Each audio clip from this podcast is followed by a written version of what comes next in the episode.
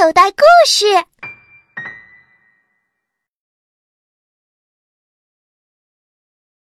为什么发生触电时不能直接用手拉人？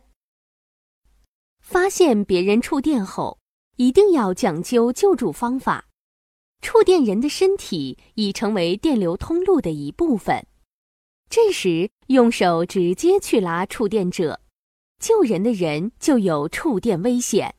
所以，发现别人触电时，首先要找一根干燥的木棍。迅速把电源线从触电者的身上挑开，切断电源后再去救人。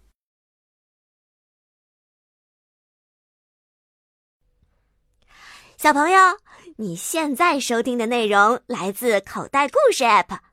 想要听更多好玩的故事，快叫爸爸妈妈去应用商店下载吧，里面有十万多个好故事呢。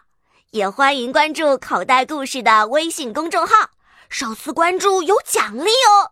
记住，搜索“口袋故事”就可以找到。